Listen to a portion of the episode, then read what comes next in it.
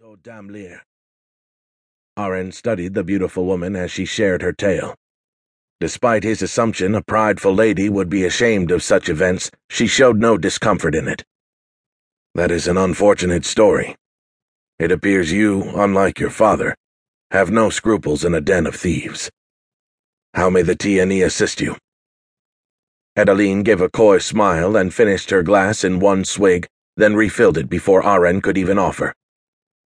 My grandfather amassed a sizable fortune over his life so much that he kept a large portion hidden, stored away in case of thieves or if the house burned down.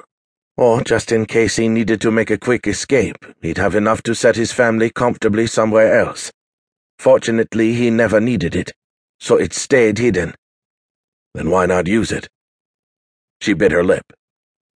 My grandfather died before telling anyone where it was. In the last few months of his life, I asked him several times. He'd merely pointed to a map painted on his office wall and say, Up there. What was the map? Ahren asked. The coastline showing all the shipping routes, nothing more. But before he died, he gave me this. Adeline removed an eight inch brass triangular rod from under her corset and handed it to him. Square cutouts notched the sharp edges along the hollow shaft. An ornately flat loop adorned one end. Quellish? She nodded. They make the finest locks in all of Delacern. He turned it over, noticing more notches inside the hollow tube running the key's length. No tools in Ahren's extensive arsenal could come close to picking such a lock. Must have cost him a fortune. The young woman's eyes gleamed. Just imagine the fortune it must protect. But you don't know where it is. He offered her back the key and a key without a lock is useless. That's what brings me here. Adeline tucked the key away.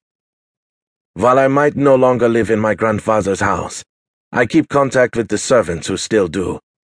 Four weeks ago, while cleaning a suit of armor in one of the halls, a maid noticed unusual cutouts along the back of the helm. When she showed it to her master, he quickly took it to the office. The next day, he summoned his son Rostin and one of the ship captains. Ahren finished his wine. What were the cutouts? She didn't know. I asked if they were words, but even though she can't read, she assured me they weren't. They were shaped like dots and squiggles. And you think it says where your family treasure is hid? She nodded. That suit of armor stood in my grandfather's office since I was a child. My father had it moved to a different part of the house when he took over. I'm sure those marks are the key to reading the map. Does Damlier know of the treasure? He refilled his glass. Of course he does. Most consider the stories of Old Man Strunet's treasure to be sailor yarns. Otherwise, we wouldn't have lost our fortune. But Damlier has to believe it. Otherwise, he wouldn't be readying the Vorsung the same day it returned from Lichthafen. A soft chuckle escaped her lips. But without the key, it's useless to him. And I have that. And I'd rather share it with the TNE than with a bastard like Otto Damlier. Ahren leaned back into his chair. And for a share of the fortune, you need us to find out where it is. Precisely. The nighttime performers closed their set. A buck-toothed gypsy girl with bells on her ankles approached Ahren, still watching from the shadows.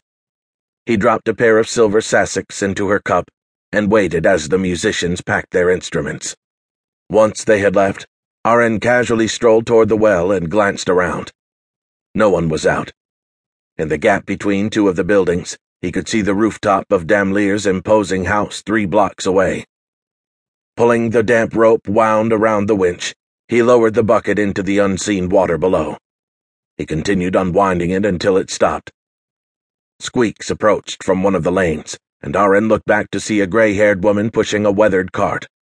She paid him not even a glance as she crossed the small square and continued down the road. As the squeaks faded off, he looked around one last time, then swung his legs up onto the well, grabbed the thick rope, and lowered himself down. Mildew's stink permeated the shaft. The thatch well covering above blocked out most light, and Ahren could barely see the mortared stones lining the walls two feet on every side. The rope creaked and swayed as he climbed.